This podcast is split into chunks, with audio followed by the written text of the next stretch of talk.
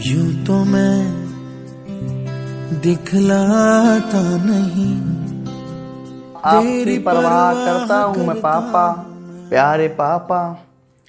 नमस्कार अस्सलाम वालेकुम सत श्री अकाल दोस्तों ये वक्त है दिल्ली वालों की बातों का तो शुरू करते हैं कुछ कही सुनी बातें। आज फादर्स डे है और सभी बच्चे अपने पापा को विश कर रहे होंगे। तो क्यों ना हम अपने दिन की शुरुआत करें इन कुछ लाइनों के साथ। हर मुसीबत से है वो लड़ रहा अपने परिवार के लिए दुनिया के आगे भी है वो झुक रहा। अपने परिवार को पालते पालते खुद की परवाह करना भूल गया। अपने सपनों को भी भूल गया। अपने बच्चों को हमेशा नए कपड़े दिलाता है, खुद पुराने कपड़ों में रहता है।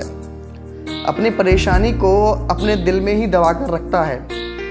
किसी से भी अपना दर्द बयान नहीं करता। बाहर से ही तो खुश दिखता है, लेकिन अंदर से पूरा टूटा हुआ है। अपने पूरे परिवार की परेशानी वो समझ जाएगा। लेकिन उसकी परेशानी कोई नहीं समझ पाएगा, क्योंकि वो दिखाता नहीं है अपनी परेशानी। लेकिन फिर भी परिवार वाले ये कहते हैं कि तुम परिवार को वक्त नहीं देते। अब वो कैसे बताए वो जो पैसे कमाता है कड़ी मेहनत करके, उसको वो भी कम लगते हैं।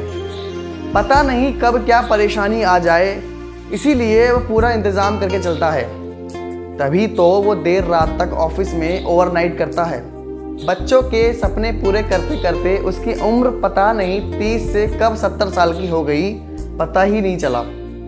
अपना पूरा फ़र्ज़ वो निभाता है, वो पापा ही हैं, जो हमेशा ऐसा करते हैं। तो आपने ये लाइनें सुन ली होंगी तो जाओ अपने पापा को विश करो, उनसे आशीर्वाद लो, उनकी लंबी आयु के लिए दुआ करो।